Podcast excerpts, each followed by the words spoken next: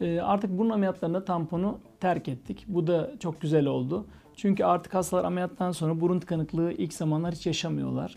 Peki bunu nasıl yapıyoruz? Ee, önce e, burun için düzelttikten sonra estetik için de aynı şey geçerli. Estetikte de burun e, tamponu kullanmıyoruz. Sinüs cerrahisinde de burun tamponu kullanmıyoruz. Aynı zamanda burun ameliyatlarında yani septum deviyasyonu dediğimiz burun içi de bu tamponları kullanmıyoruz. Artık hepsinde de bıraktık tamponları. Ee, ameliyat bittikten sonra yani burun içini kendi eriyen dikişlerle diktikten sonra ki eğer bu burun sadece septoplasti ameliyatı ise yaklaşık 1 saat sürüyor. Burun estetiği bazen daha uzun sürüyor. 2-2,5 saat kadar sürdüğü oluyor.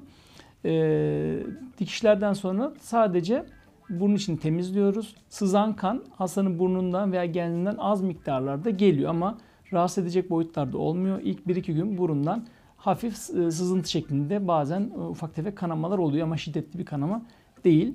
Tamponu ama koymamanın çok büyük avantajları var. Hasta daha rahat nefes alıyor, daha az morarıyor, daha az şişiyor ve daha sonrasında da tamponu çekme süreci çok zor bir süreçtir. Yaşayanlar bilir. Onu her çektiğinde işte ciddi kanamalar, ağrılar, sızlar olur. Şimdi tampon olmadığı zaman pansumanlarımız da çok kolaylaşıyor. Hastanın bakımı da çok kolaylaşıyor. İşine de çok hızlı dönebiliyor böylece. E, tampon artık tamamen tedaviden kalkmış durumda.